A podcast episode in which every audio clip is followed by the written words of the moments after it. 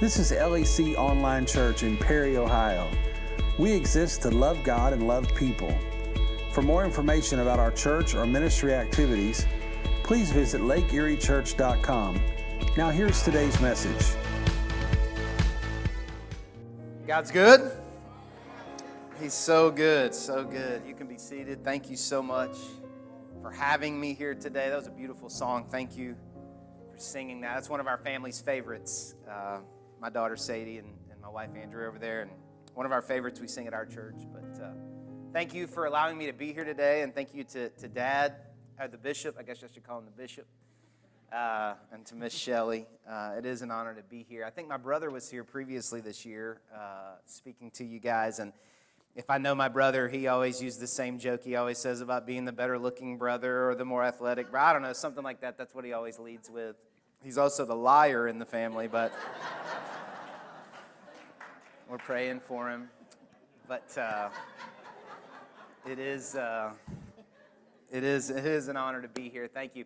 Um, what I want to do is uh, I want to talk to you today um, on this title. It's, it's a big title. I don't know if the message will be as good as the title, but here's the title. Uh, I want to talk about scary storms, silly superstitions, and the structure of self. How's that title? Scary storms, silly superstitions, and the structure of self. If we wanted to not make it so fancy, I, I really just want to talk to you about the benefit of trouble. The benefit of trouble. Uh, and to do that, I want to start with a quote from George MacDonald, an old Scottish pastor and writer. George MacDonald said, Every difficulty indicates something more than our theory of life can bear. Every difficulty indicates something more than our theory of life can, can bear. Now, the reason I'm sharing that quote with you is because today we're going to read two uh, different stories from the Gospel of Mark. Um, both stories relate to storms, both stories relate to the miracle uh, power of Jesus Christ but they uh, are stories where the disciples find themselves in a difficulty. You're probably familiar with these stories. These very famous stories, very famous preacher stories uh, that, are, that are preached on many, many times. Uh, but the disciples find themselves in a difficulty. They find themselves in the middle of, of the storm. And, uh, and what I want to do is not so much focus on Jesus and how Jesus miraculously stops the storm, calms the storm, walks on the water. We'll talk about that a little bit. But what I really want to do is I want to talk about the disciples. Because in both of these stories, they find themselves where you and I find ourselves often, in that they are trying to follow Jesus. They are even being obedient to go where Jesus told them to go. Okay? So they're, they're being obedient, they're following God, they're being faithful disciples of Jesus, while at the same time they're tired, scared, confused, and struggling in the middle of a storm. I want you to think about that for a second that these followers, disciples of Jesus, obedient, faithful Christians, they're not thinking about walking away from God, they're not giving up on their faith. They're not disenfranchised, you know, believers who are becoming atheists. They are wholeheartedly all in, 100% following Jesus, while at the same time they are tired and scared and confused and struggling. And I think it's important to, before we move on to, to let that sink in for a moment that people of faith still feel scared they still get confused. They still struggle. Let me say it this way I feel tired. I get scared. I struggle. You do too. You do too. It's not an indication of a lack of faith in Jesus. It's not an indication of somehow something being wrong with what, what we're doing necessarily. And, and you know, I think sometimes as Christians and church goers, we, we unintentionally, we don't mean to, but unintentionally we kind of paint this picture that we're doing better than we are. You know how we do it. We all do it, you know, and, and, uh, and maybe you're here today and you're not an, a, a regular church goer. Maybe this is your first time. Maybe you're just kind of feeling this out. And sometimes it can be a little bit intimidating because you look around and you think, man, they're doing so much better than I am. They're not really. They're not really. Jesus does come to us in life and make life better in so many ways emotionally and physically and mentally and spiritually. But at the same time, we still get scared. We still get tired. We still struggle. We still get confused. We still, we still wonder about things. And we go through storms. We get through, we go through storms. What's interesting to me, and we're going to read this in just a second, but what's interesting to me is that uh, the disciples are in this position because they had done exactly what Jesus told them to do. So, this scared, struggling, confused, tired place that they are in, this chaotic storm that they are in, is the place that God, that Jesus instructed them to go. They are being obedient to God and find themselves in the middle of this place. And I don't know about you, but, well, I do know about you. I don't know you, but I know about you. I know about myself that those are the most troubling and disorienting times for our faith often is when we do what God told us to do, but instead of things getting better, they seemingly get worse. Right? Um, like um, a, a, classic example as a pastor is stories of people where um, you start tithing and you've heard all these stories about checks in the mail. You know, it's like you put a tithe check in the offering, and then there's this big check in the mail at your house, or a bonus at work, or, you know, something. These are the stories we tell, and rightfully so, because they're miraculous and amazing. But there are people who put a tithe check in the offering, start tithing, and then they lose a job or money gets tighter, or, or, the car breaks down. That's the worst, you know, when you give a big offering and then the car breaks down. That's the worst, but it happens. And then in those moments, you're like, what in the world, God? Or you forgive someone who hurt you, and you've always kind of believed that that moment of forgiveness, everything would break free and break off of you, and they would be grateful that you forgave them, and you would be grateful, and then you would hug and cry, and everything would be better. But you try to forgive somebody, or you do forgive somebody, and instead they treat you worse. They take advantage of you. They make fun of you for trying to mend the relationship. And you're thinking, wait a second, I'm doing what I'm supposed to do, but it's not getting better. Maybe you turn down an opportunity at a job or something like that, and you think, you know what, you're doing the right thing. You're, you're making the right decision in this season of life, and so God's going to reward you you, you know, yeah, you turned down that, but God's going to reward you with something better. But actually, what happens is you just kind of feel stalled in life for so long, and you wonder, should I have taken that opportunity? Should I have done that? Or you tell the truth, and you think, well, I told the truth, you know, and so I'll get rewarded, you know, or I, I didn't compromise, and so once my boss finds out about that, or once the teacher finds out about that, or I didn't cheat on the test. And so once the teacher knows that, then good things are going to happen. But instead, what happens is other people who do lie and do cheat get promoted or get rewarded. And you're wondering what's going on.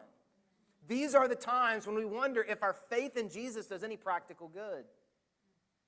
Does our faith in Jesus actually do any practical good in our life and improve our life in any way or benefit our life in any way? These are the questions, the struggles that we have, the confusion that we have when we find ourselves going through these terrible trials or storms in our life.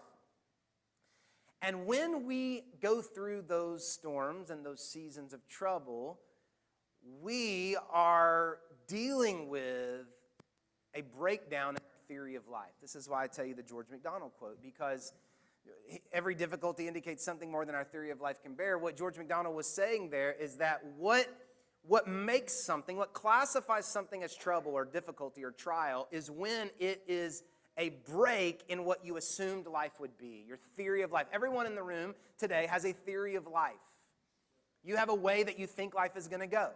You have a way that you assume, you know, your life will be or what tomorrow will look like, which Jesus told us don't do that, but we do that. We can't help but do that. And when there is a break or an interruption in that theory of life, that's when we struggle. That's when we tailspin. That's when emotionally we're messed up. And we'll talk about that in just a moment. But, but it's, a, it's when a theory of life is interrupted. If the theory of life is not interrupted, then it's not considered a difficulty. I want to give you an example. This is a silly example, um, but I think it proves the point. 15, 16 years of pastoring, all the counseling, all the conversations I've ever had with people, I've never had, and Dad, you've probably never had this happen either, I've never had anyone come to me and say, I'm mad at God because I don't have two noses, like on your face. I have two noses. I only have one nose, and I'm mad about it. It's not fair. No one's ever said that. I told you it was a silly example. You know why you've never been upset about not having two noses? Because you've never had an expectation to have two noses. You've never seen someone with two noses. You've never heard of anybody having two noses. Your expectation for your life is one nose. And so you never look in the mirror and say, Why do I only have one nose? God, why did you only give me one nose? I'm mad at God. He's holding out on me. Right? We never think this. Now, here's what's interesting is that not having two cars, difficulty. That's an American problem, I know, but there have been seasons in my marriage and in my family when we've had to go from two cars to one. And it is a pain in the butt. Can I say butt? I don't know if I said it is a, it is a, I mean, it is a, it is, it's awful. Having one car is terrible. Again, a very American problem, I know. But I remember early in our marriage, I would have to wake up to take Andrea to school and then be there to pick her up in college. College, I didn't marry her that young. I would take her to college, and uh, and then I would have to take her to work, and then you know, and I can't get anything done, or then she's got, and, and so here's my point. One nose, two cars. It's a reasonable expectation for life. And so it's crazy to think that not having two cars could be considered difficult. What about this one? Two kids. Two kids. You had an expectation of life that you would have two children, but you only have one, or you have no kids, or you lost a child. Now, why would not having two noses be no problem, but not having two cars be a problem, and not having two children be a problem? Because of a theory of life, because of an expectation. My expectation for life is one nose, two cars, and at least two kids. And as long as my life looks like one nose, two cars, at least two kids, I'm good. But the moment my life doesn't look like I expected it to look, that's when I consider it to be a trial. I consider it to be a difficulty. I consider it to be a problem. And it doesn't matter if other people agree with you. If you feel like it's a difficulty, it's a difficulty. Because your theory of life has been interrupted. And there are so many theories of life that have been interrupted, even in this season that you're in right now. You thought you'd be married by now but you're not married and you're reaching that age when people think it's weird to not be married and you're wondering like is, is there something wrong with me or you're, you're, you thought you'd be a parent by now. You thought you'd be making more money. You thought you wouldn't be sick. You would be over the sickness by now. You thought that you would feel fulfilled in your life, and you, and you, and you don't. And it's in these seasons, it's in these times when you struggle, you're tired, you're scared, you're confused because it's not that your life is, is, is worse than everyone else in the world. You know there are people who have it harder than you, but you're not worried about them. It's your theory of life that's been interrupted. It's your expectation for life that's been interrupted. And so I want us to read these two stories together Mark chapter 4 uh, and Mark chapter 6. Mark chapter 4 and Mark chapter 6. The disciples had an expectation that because they were that because they were following Jesus, everything was going to be all right and he was going to be powerful and they were going to be powerful. And so their theory of life gets interrupted one night. Mark chapter 4, verse 35. It says, As evening came, Jesus said to his disciples, Let's cross to the other side of the lake. Just take note, this was Jesus' idea. They were being led by God. So they took Jesus in the boat and started out, leaving the crowds behind. Always a good idea to take Jesus in your boat. But soon a fierce storm came up. High waves were breaking into the boat, and it began to fill with water. And Jesus was sleeping at the back of the boat with his head on a cushion. I've always been one of my goals in life to be more like Jesus, so I want to take more naps. I feel like Jesus took naps. I want to be more like Jesus. And so there is there is this model for us, there is this example for us in this, in this story that part of being like Jesus is being able to have a peaceful, non anxious presence in the middle of chaotic, anxious situations.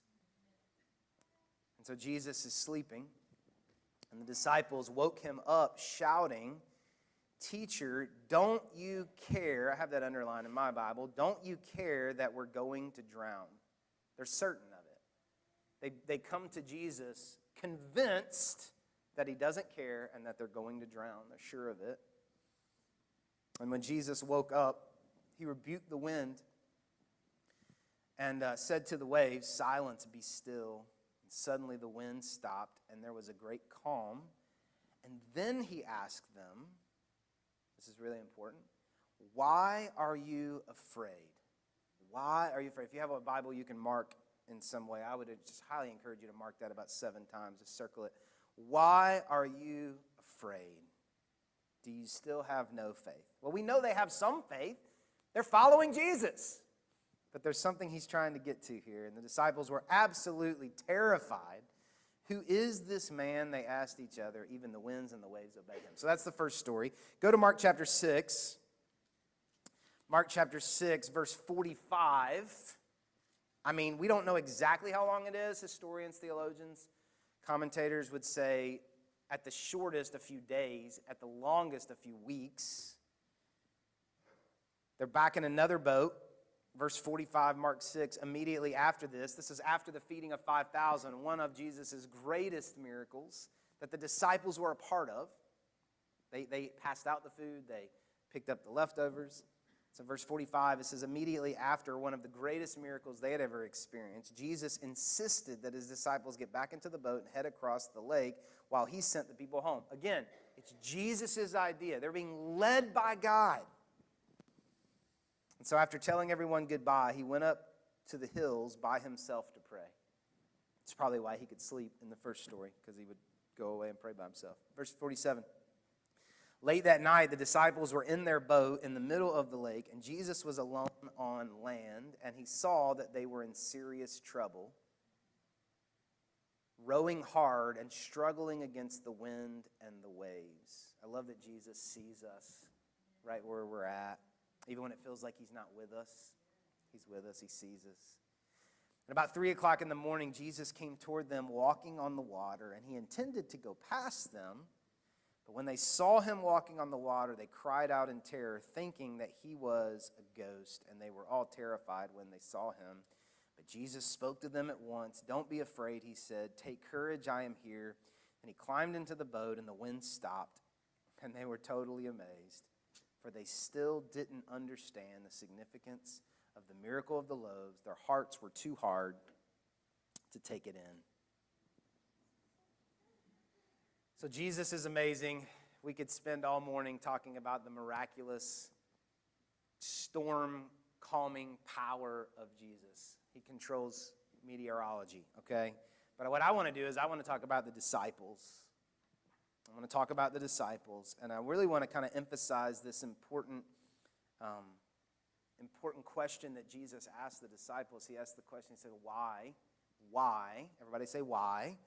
Why are you so afraid? And then in the second story, Mark 4, he asked that question, Why are you so afraid? And in the second story, Mark 6, it says they didn't understand, their hearts were hardened. So in Mark 4, Jesus asked them an important question Why are you so afraid?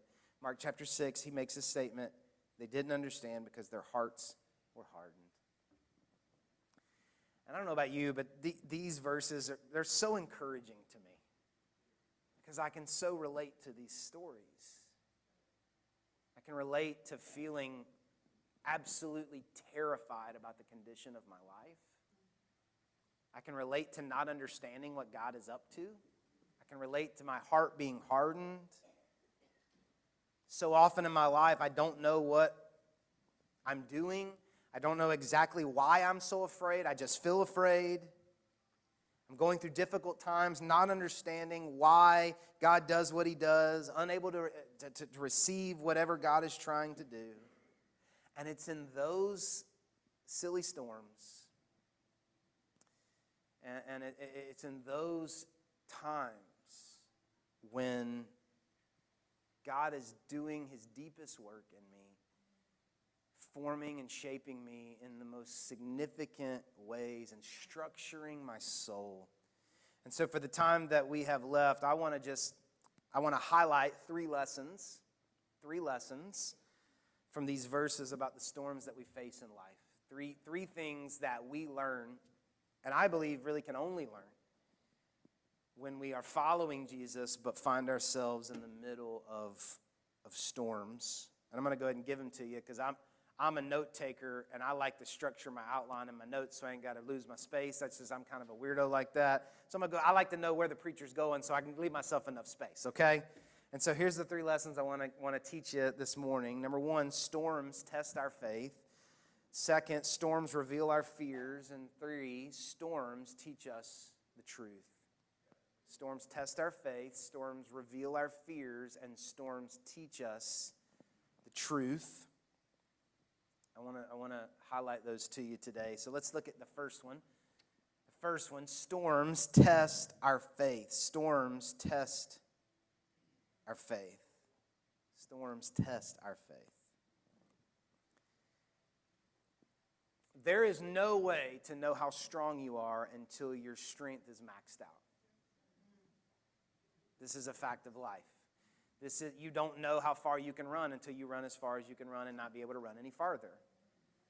You don't know how strong you are. You don't know what kind of endurance you have. And the same is true in our spiritual life. You do not know what type of faith you have or the, or, or, the, or the amount of faith that you have. Not that we can totally quantify it, but you don't know the amount of faith you have until your faith is tested. You just don't know. You don't know if you know it until the teacher gives you a test. You don't know if you know it. You think you know it, but you don't know until you are tested. My friend Micah uh, has a, a, phrase that he says that I say all the time. Uh, he, he, talking about people, my friend Micah says, You don't really know someone until you tell them no. You don't really know someone until you tell them no. You can think you know them, but until you tell them no, until they don't get what they think they're going to get from you, you don't know that you don't really know them. That's when you know them. And I think the same thing is true of faith. You don't really know how much you trust God until you think God can't be trusted. It's our storms and, and, the, and the seasons of life when we're just unsure of that. And James said, we've been teaching through James in our church, and, and, and I'm, so I'm, I'm, I'm thinking a lot about James as I'm thinking through this message. But James said, right at the beginning of the book of James, the letter of James, he said, Count it joy when you face trials of many kinds Consider it joy. Change the way you look at it because it's an opportunity, he says. It's an opportunity when endurance is developed and, and perseverance, your faith is made more complete, which means that you have an incomplete faith at this moment. That I, at this moment, have an incomplete faith. I have more faith than I did previously in my life, but my faith is still incomplete. It's still lacking in some way. And according to James, the reason that there should be some form of joy in my life when I go through some of my darkest seasons of life is because there is an opportunity for my faith to become more perfect and more complete. And it can only happen in those times. I think it was C.S. Lewis who said that God whispers to us in our pleasure and screams to us in our pain. The idea that there are things that prosperity just will not show us. You don't know how many friends you have until you need to move. That's when you find out how many friends you have. Just because you got, if you have season tickets to the Browns, you don't know how many friends you have. What's the Browns? So maybe that's true. But I'm saying, like, my bad, my bad. I, I shouldn't have said that. I shouldn't have said that. I shouldn't have said that. I shouldn't have said that. Steelers, right, Miss Shelley? At the season, I should, I shouldn't have said that. We don't even have a team in Louisville, so I don't. Our university is on probation for like three decades, so we don't even, we don't know. But you don't know how many friends you have when you own a beach house. You know what I mean? You know how many friends you have when you need to move and you, and you need to be there at 8 a.m. Saturday morning. That's when you know how many friends you have. And when it comes to our faith in Christ, it is the storms of our life that reveal to us where we are lacking trust in God. And so the disciples come to Jesus in that first story and they wake him up and they say, Don't you care? Don't you care? You don't know where you're feeling those types of emotions towards God until you are sure He doesn't care. Until you don't know how you're going to make it and what you're going to do. And so I'm not saying, I'm not saying that you don't believe that you have great faith. I do believe that you believe you have great faith, but you don't know. You don't know until your faith is, is tested. And so, while we would never want to go through it, and while we would never choose to go through these types of things, these are the experiences the hospital waiting rooms, and the phone calls from doctors, and the heartbreak, and the tragedy in our life, and the confusion of careers falling apart, or going through a pandemic, or these are the types of things that reveal to us, the purifying process that reveal to us where we are lacking faith in the power and the ability of God. And we will only find them in the middle of the storm. So this is the first thing that we learn from this is we learn that there, there are parts of the disciples' heart and soul that do not trust that God actually cares. And if you'd walked up to Peter and the disciples and say, Do you think God Jesus cares about you? They'd say, Of course Jesus cares about me. But it's only at three o'clock in the morning in the middle of a storm that they reveal that they don't actually believe, they're not actually sure that God cares. You have those things in your life too. That if I said to you today, do you believe this? And do you believe this? And do you believe this? And you would say, yeah, yeah, I believe that. But it's at 3 o'clock in the morning. when you find out you probably don't actually believe it as much as you thought you believed it. And thank God for those moments. Thank God for those seasons and those times. That's why we consider it joy. And so, number one, storms test our faith. But let me give you the second one storms reveal our fears. Storms reveal our fears. I want to show you an image they're going to throw up on the screen for you.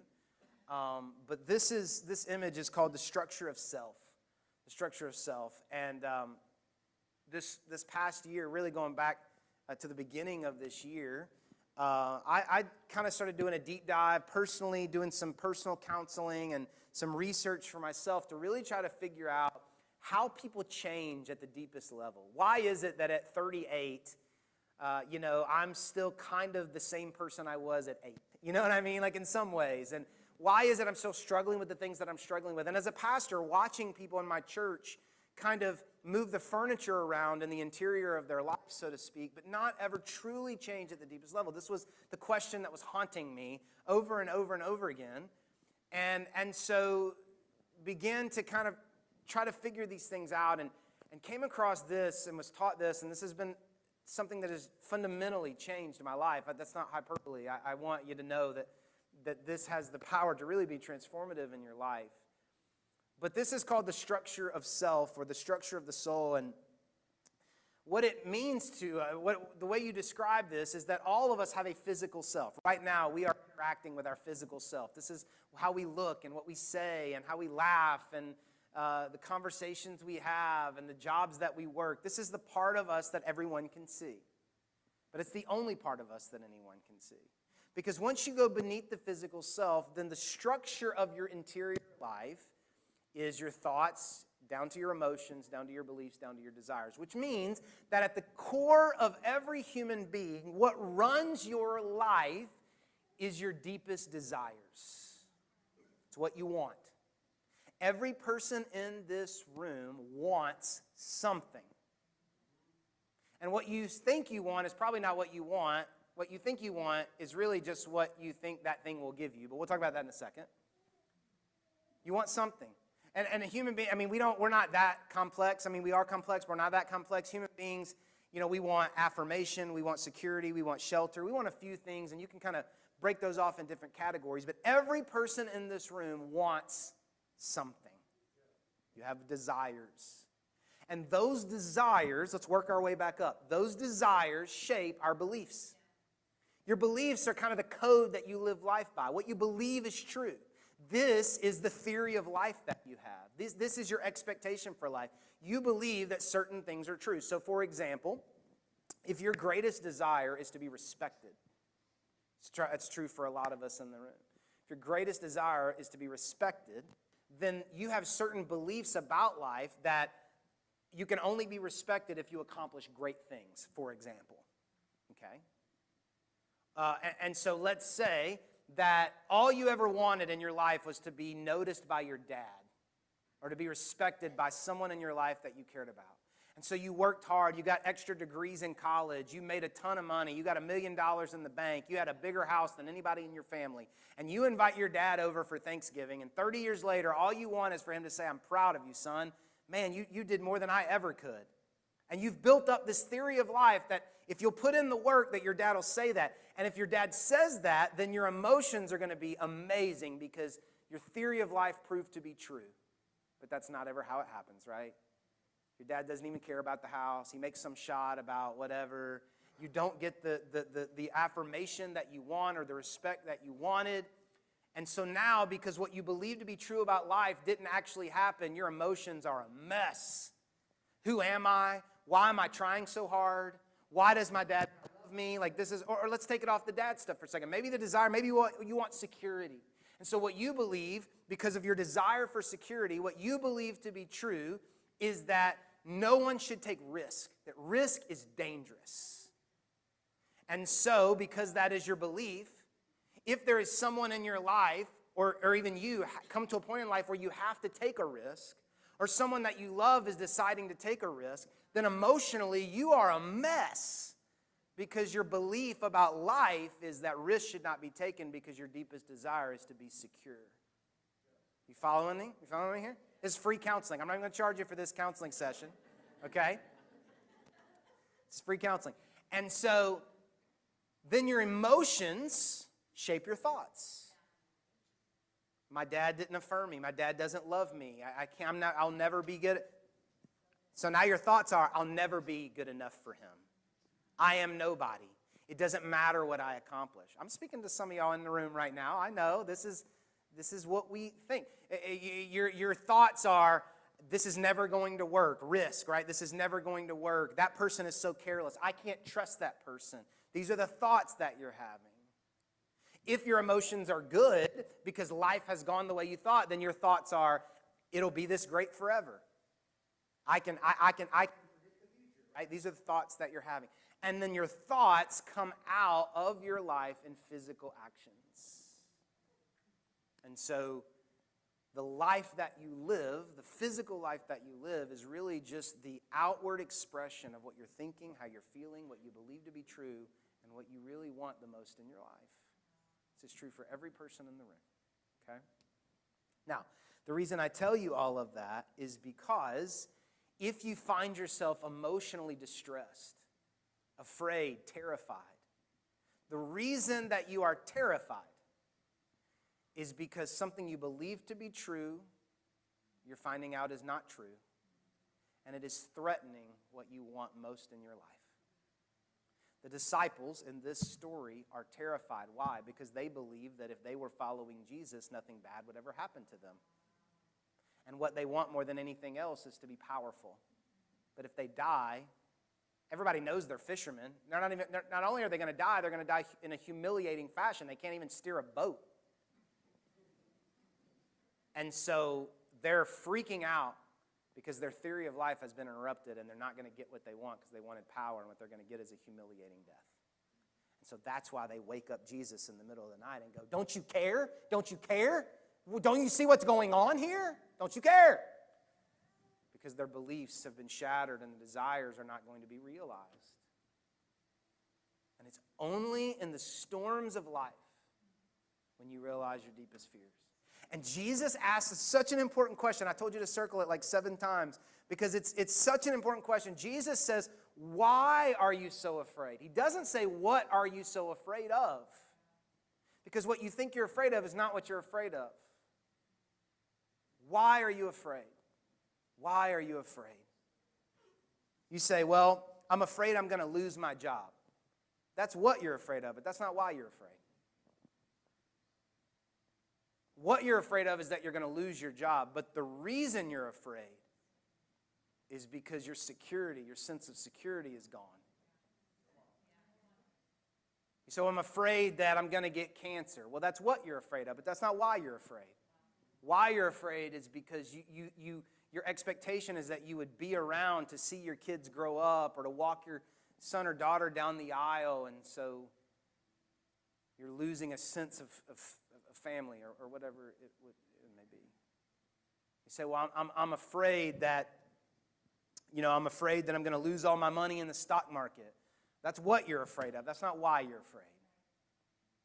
See, there's a reason that you're afraid, and you'll never get to the answer of why you're afraid until you're able to articulate what you want more than anything else in the world. Those are your deepest desires.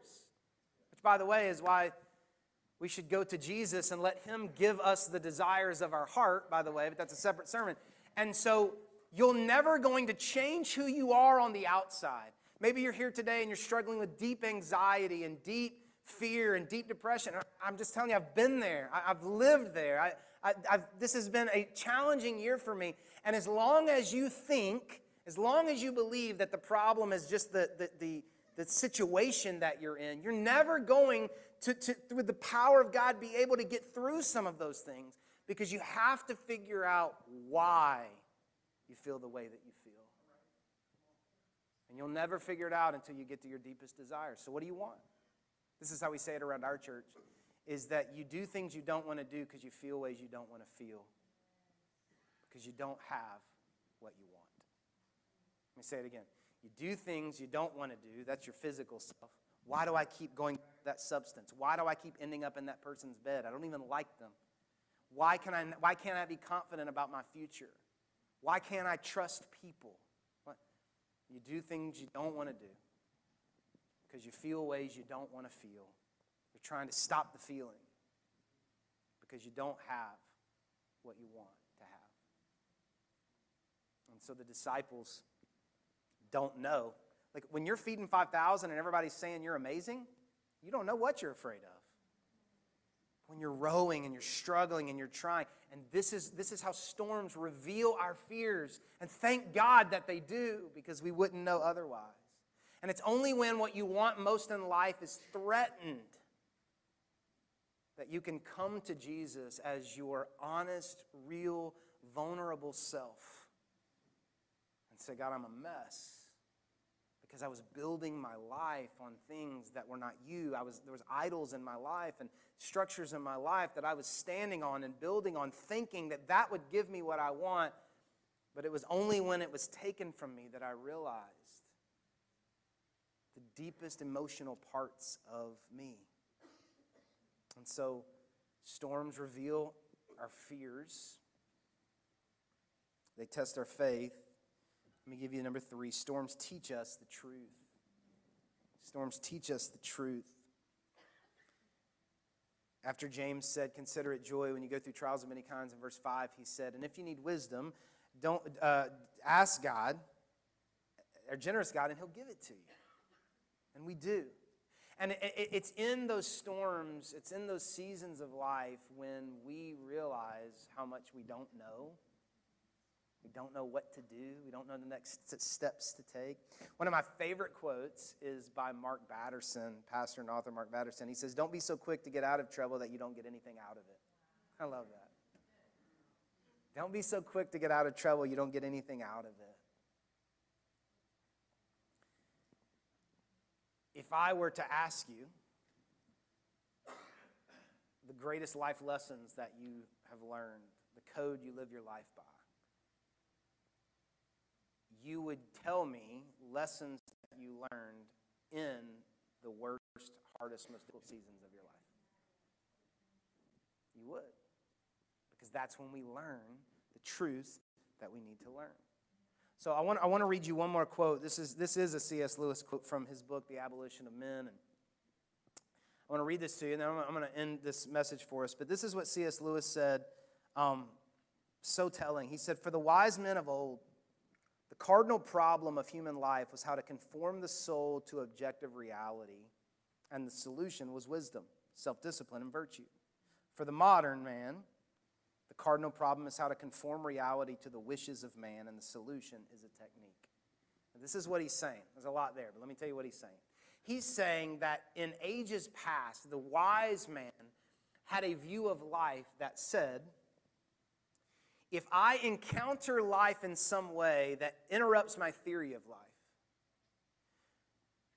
then that must mean that there is something internally in me that needs to be changed.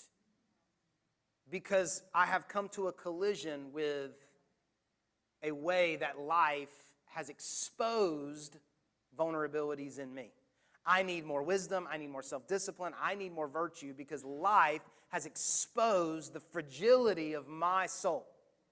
That's, that's the old wise man way of doing it. He says, but the modern way, and he was writing this, you know, 70 years ago, but the, the, he says, but for the modern man, what happens is when they encounter life and life exposes some form of them that exposes their fragility, that expo- exposes a way that they are not right.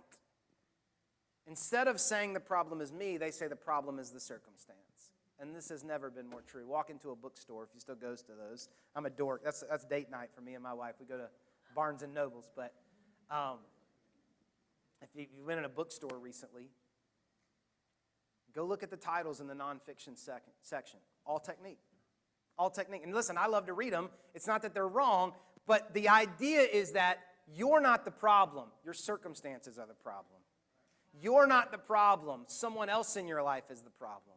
And so, if you can change the outer circumstances of your life, you will be happier, you'll be more peaceful, you'll finally have the life that you want. That is not what the Christian faith believes. And that's not what C.S. Lewis is saying here. What should happen to us is when life and our theory of life gets interrupted, it is exposing something on the inside of us that if we will bring it to God, God will use it in some way, use that circumstance to make us a better person so that, or a more whole person, so that no matter what circumstances we find ourselves in, there is a peace that passes all understanding that comes because of what God is doing in the deepest parts of our soul and in our life. Does that make sense to everybody? So, man, we would never want to go through it. What we're not going to do today is pray that God would send us into some more storms. That would be a terrible altar call. You know what, right now, if you want to, everybody bow your heads, if you want to be in a storm, just walk on up front. Of course not.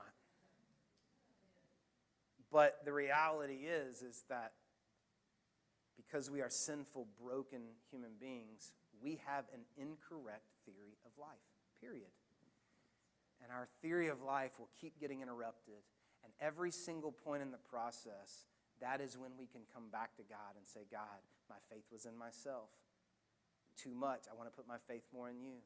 My confidence was in myself. My emotions were tied to my circumstances. My beliefs have been based on my family of origin more than scripture, whatever those things are. And now I'm realizing more and more through the painful seasons of my life, through the scary storms of my life, that I'm coming to you again, God. And I don't want you to just move the furniture around on the interior. I want you to do a deep work, a deep change in my life to make me into the person that you have formed and fashioned me to be. And this is what our Savior, Jesus Christ, modeled for us. That in the scariest, worst night of his life, in a garden, he is saying to God, I don't want to do this. But he came and he allowed God, he laid his life down because of his greatest desires.